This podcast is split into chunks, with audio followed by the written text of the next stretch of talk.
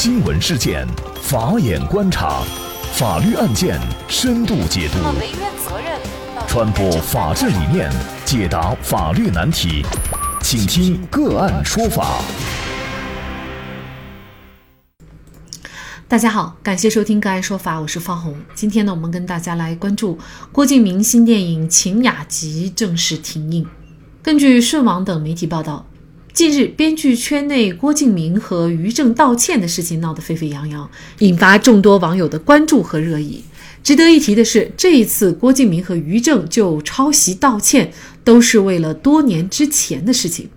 虽然道歉文案非常虔诚，但是众多网友也热议是被行业所迫，因为有上百名业内人士联合抵制，并且关联两人的演艺事业受到严重影响，为此二人也不得不低头。即使道歉以后，两人也受到了严惩。于正退出了《我就是演员》，并且已经录制完毕的镜头也被剪掉。而对郭敬明影响最大的，无疑是正在热映的电影《晴雅集》。自一月五号起，由郭敬明导演的《晴雅集》被下架，所有的购票平台都已无法购票。和郭敬明素有嫌隙的汪海林曾经透露，《晴雅集》投资了三到四亿，需要十亿以上才能回本。现在看来，《晴雅集》下架。郭敬明赔的还是剧本，以亿为单位。二零二零年十二月三十一号，郭敬明在个人微博上就多年前抄袭一事向受害者庄宇女士公开道歉，原因是二零零六年法院判决郭敬明的小说《梦里花落知多少》抄袭庄宇女士的小说《圈里圈外》。二零零六年五月二十二号，持续了两年多的郭敬明抄袭事件画上了句号。北京市高级人民法院作出终审判决，维持北京市第一中级人民法院的一审判决，认定郭敬明所著的《梦里花落知多少》对庄宇的《圈里圈外》整体上构成抄袭，判决郭敬明和春风文艺出版社赔偿庄宇经济损失二十万元。春风文艺出版社和北京图书大厦停止《梦里花落知多少》的出版销售行为。于正从出道以来制作出来的很多作品都很火，如《美人心计》《陆贞传奇》《云巅之上》《延禧攻略》《楚留香传奇》。二零一四年四月十五号，琼瑶指出于正宫锁连城，大量抄袭《梅花烙》剧情，并列举出多处证据。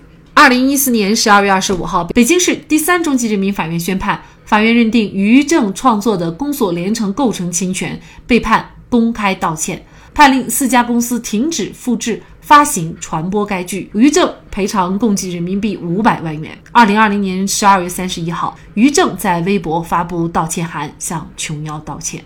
抄袭到底有多大的危害？晴雅集作品下架的原因又会是什么？发生在多年前的道歉，至今于正和郭敬明才付出了比较大的代价。拒绝抄袭难在哪儿？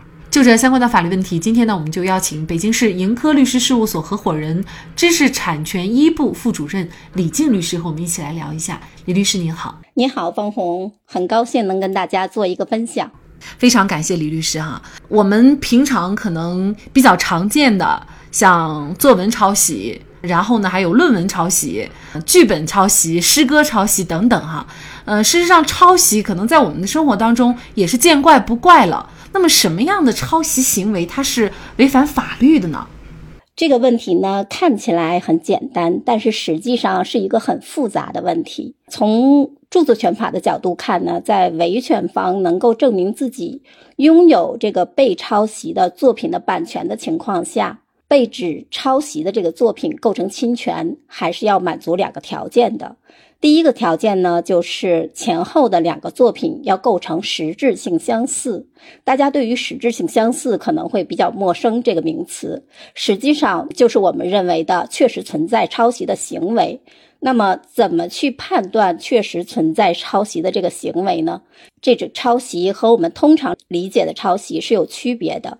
我们通常理解的抄袭，一般都是作品的一部分或者全部的内容都被简单的复制到另外一个作品里了，基本上没有什么改变，这是我们大家理解的。这种情况当然是侵权，而且很容易被判断。但是著作权法意义上的抄袭呢，不仅仅指这样的简单的复制和抄袭的行为，还包括方法更隐蔽的抄袭。我们就拿庄宇和郭敬明的案子为例，郭敬明呢，并没有把庄宇的小说的内容全部的照搬过来，而是抄袭了庄宇小说的主要的人物关系的设置，抄袭了十二个具有独创性的故事情节。还有五十七处的一般的情节，这种侵权的语句，所以呢，法院最终判定两个作品构成了实质性相似，是抄袭。除了这些以外，郭敬明作品的其他的内容是不涉及侵权的。认定侵权的第二个条件呢，就是侵权人要接触过被侵权的这个作品。如果被侵权的作品已经公开发表了。大家都能通过公开的渠道看到，就视为侵权方接触了被侵权的作品。庄宇的小说就属于这种已经公开发表的情况。如果被侵权的作品没有公开发表的话，那么就需要被侵权一方举证证明侵权方接触了作品。也就是说，前后的两个作品存在实质性相似，和侵权方接触过作品。是认定抄袭侵权的必备的条件和原则。我不知道我这么说大家是不是清楚了？那么对于我来说呢，相对来说哈，就是大概了解了。当然了，我相信这个一定是具体的案件都有不同，这要详细的来分析啊。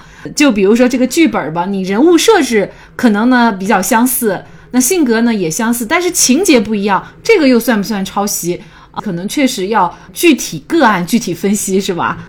没错，如果很多人看了一个作品，一下子就联想到了另外一个作品，就像琼瑶和于正的那个案子一样，我们看到了宫锁连城，一下子就想到了梅花烙的话，那这种存在侵权的可能性就很大了。其实群众的眼睛是雪亮的，世界上是有一些偶然的，但是不可能有那么多的巧合啊。没错，那么抄袭呢？其实好像跟我们普通人都很远啊，也没有什么具体的关系。郭敬明，即便呢这个案子是发生在十五年前的侵权案，其实对他没有什么影响的，也不影响粉丝对他的追捧。那么您觉得这个抄袭剽窃的危害到底是什么呢？确实如您所说，可能从普通大众的层面来看，很多人都认为自己只是吃瓜群众，和自己没有关系。这个抄袭剽窃不会造成什么损害，只要大家喜欢就好了。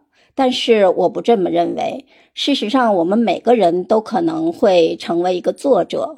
我们可能不会去写小说、写剧本，但是我们每天都在拍照片。拍视频，我们的小孩子们在写作文之后长大了，上了大学要写论文，搞科研也要写论文。我们工作的时候，可能经常会写各种文案，设计各种图纸。这些作品只要是具有独创性的，能够成为著作权法意义上的作品的话，都是应该受到保护和尊重的。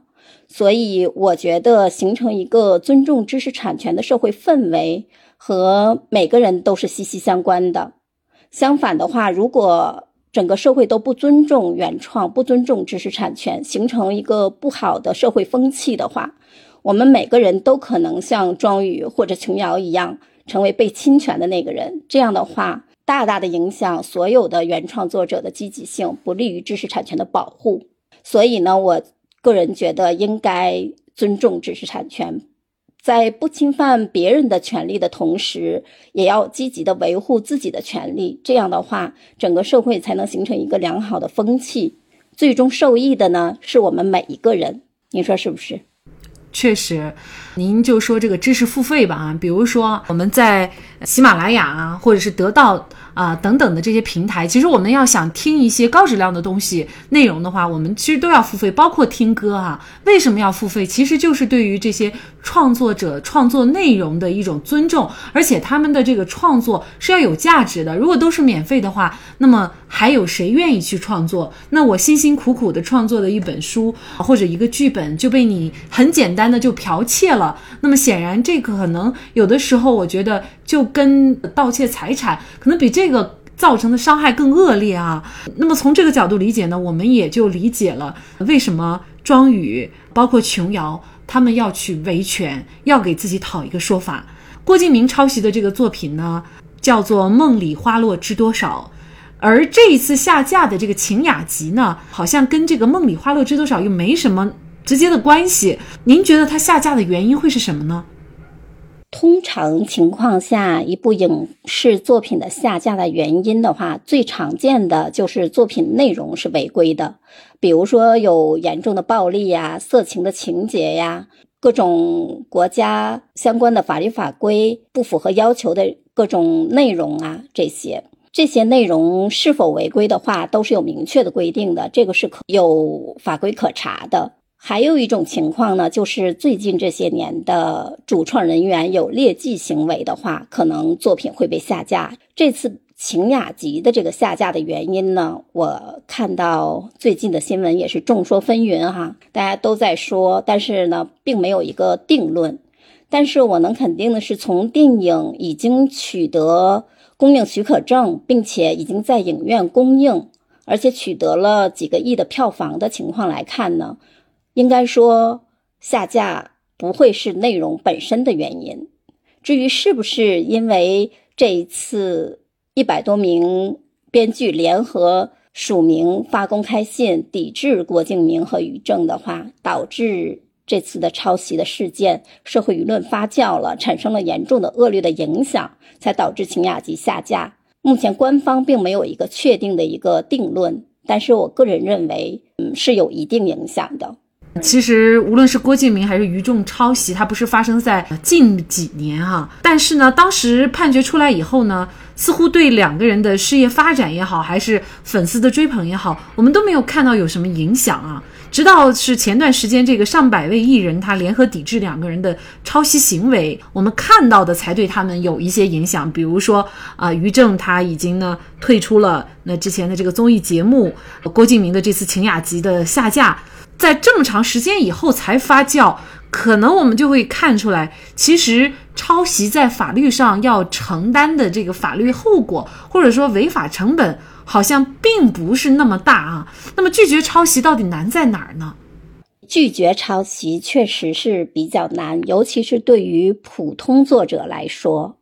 你像庄宇和琼瑶两位比较有影响力的作者，他们的维权之路也其实走得很漫长和艰难。但是对于我们普通作者来说，可能就是更加难上加难了。主要难在，我觉得有以下这么几点：第一个呢，就是认定抄袭难，被侵权的这一方要证明侵权的这个作品和他自己的被侵权的作品存在我刚才说的实质性相似的话。需要做大量的专业的两个作品的对比的工作。在琼瑶和于正的那个案件里，编剧汪海林就任了专家的辅助人，对两个作品的内容进行了比对，给法官提出了专家意见，供法官作为认定案件是否存在抄袭行为的参考依据。这种比对的话是非常专业的，工作量也是巨大的。所以说。对于普通作者来说，他们可能不知道怎么样去比对，也很难做出这么专业的意见来，而且要做这么大量的工作，所以认定抄袭是比较难的。包括刚才我所说的，如果说作品并没有公开发表的话，证明接触过这个作品也是不那么容易的。第二点呢，就是维权的时间成本和经济成本都挺高。我们诉讼案件的办理呢，一般从一审、二审到执行，需要付出很长的时间成本，而且会产生诉讼费、保全费、律师费等等经济成本。对于如果说靠作品的销售和其他的渠道收入并不是很高的话，可能首先要付出这些维权的成本，对他们来讲就是有难度的。第三点呢，就是。侵权即使被认定了，赔偿的数额可能也并不高，比较少。应该说，现行的著作权法规定的最高的赔偿额上限是五十万。像琼瑶这样的案子，能突破这个赔偿标准，判了五百万的这样的案件是绝无仅有的，导致作者呢维权的积极性并不高，因为赔偿数额比较少嘛。但是呢，目前著作权法已经修改了。新的修改之后的著作权法即将在二零二一年的六月一号就生效。新的著作权法呢，提高了侵权的法定赔偿数额的上限，最高额达到了五百万。我相信接下来会有更多的作者来维权，应该也会赔偿额比之前要高一些。嗯，确实。就像这个郭敬明在致歉信当中所提到的啊，致歉信呢是在二零二零年最后一天写的。他说，在这个对生命有重新认知的特殊年末，想做一个迟到太久的道歉。这个道歉是本应在十五年前就应该做出这个道歉。现在他明白了，如果呢？他一直逃避自己的过去，不肯承认和面对自己年少时候犯下的错误，那么他将永远不可能成为一个大写的人。我觉得整个道歉信呢，呃，非常有诚意的啊。虽然呢，在经济上，嗯，有预测呢，他可能是亏了五亿，但是我觉得在做人上，他的这样的一个致歉，应该说是一个飞跃，或者说是一个成功啊，就看大家怎么看了。呃，因为他自己呢也有很多很多的粉丝，也通过他这样的一个行为，呃，让我们大众知道，对于原创，我们应该保护，不能侵权。无论侵权的责任是大是小，但是首先侵犯别人的权益这件事本身，他就是不受法律保护的，或者呢是受道德谴责的，呃，就不应该做啊。好，呃，在这里呢，也再一次感谢北京市盈科律师事务所合伙人、知识产权一部副主任李静律师，在郭敬明致歉信当中提到，二零二零年的最后一天，在这个对生命有重新认知的特殊年末，我想做一个迟到太久的道歉。按说这个道歉本应该是在十五年前做出。信中还提到，如果我一直逃避自己的过去，不肯承认和面对自己年少时候犯下的错误，我永远都不可能成为一个大写的人。尽管有人说郭敬明因为晴雅集的下架会亏掉五个亿，但是这个道歉如果发自内心，那么在做人方面，他却跨越了一大步。也希望能通过这次事件，让更多的人知道保护原创的重要性。抄袭就是剽窃了他人的智力成果。不仅违反社会公德，也是违法的。好，在这里再一次感谢北京市盈科律师事务所合伙人、知识产权一部副主任李静律师。那更多的案件解读以及呢我们的线上视频讲法内容呢，欢迎大家关注我们个案说法的微信公众号。另外，您有一些法律问题需要咨询，都欢迎您添加幺五九七四八二七四六七。这部手机号的微信号向我们进行咨询，我们会将您的问题转给我们专业资深的律师进行解答。好，感谢您的收听，我们下期节目再见。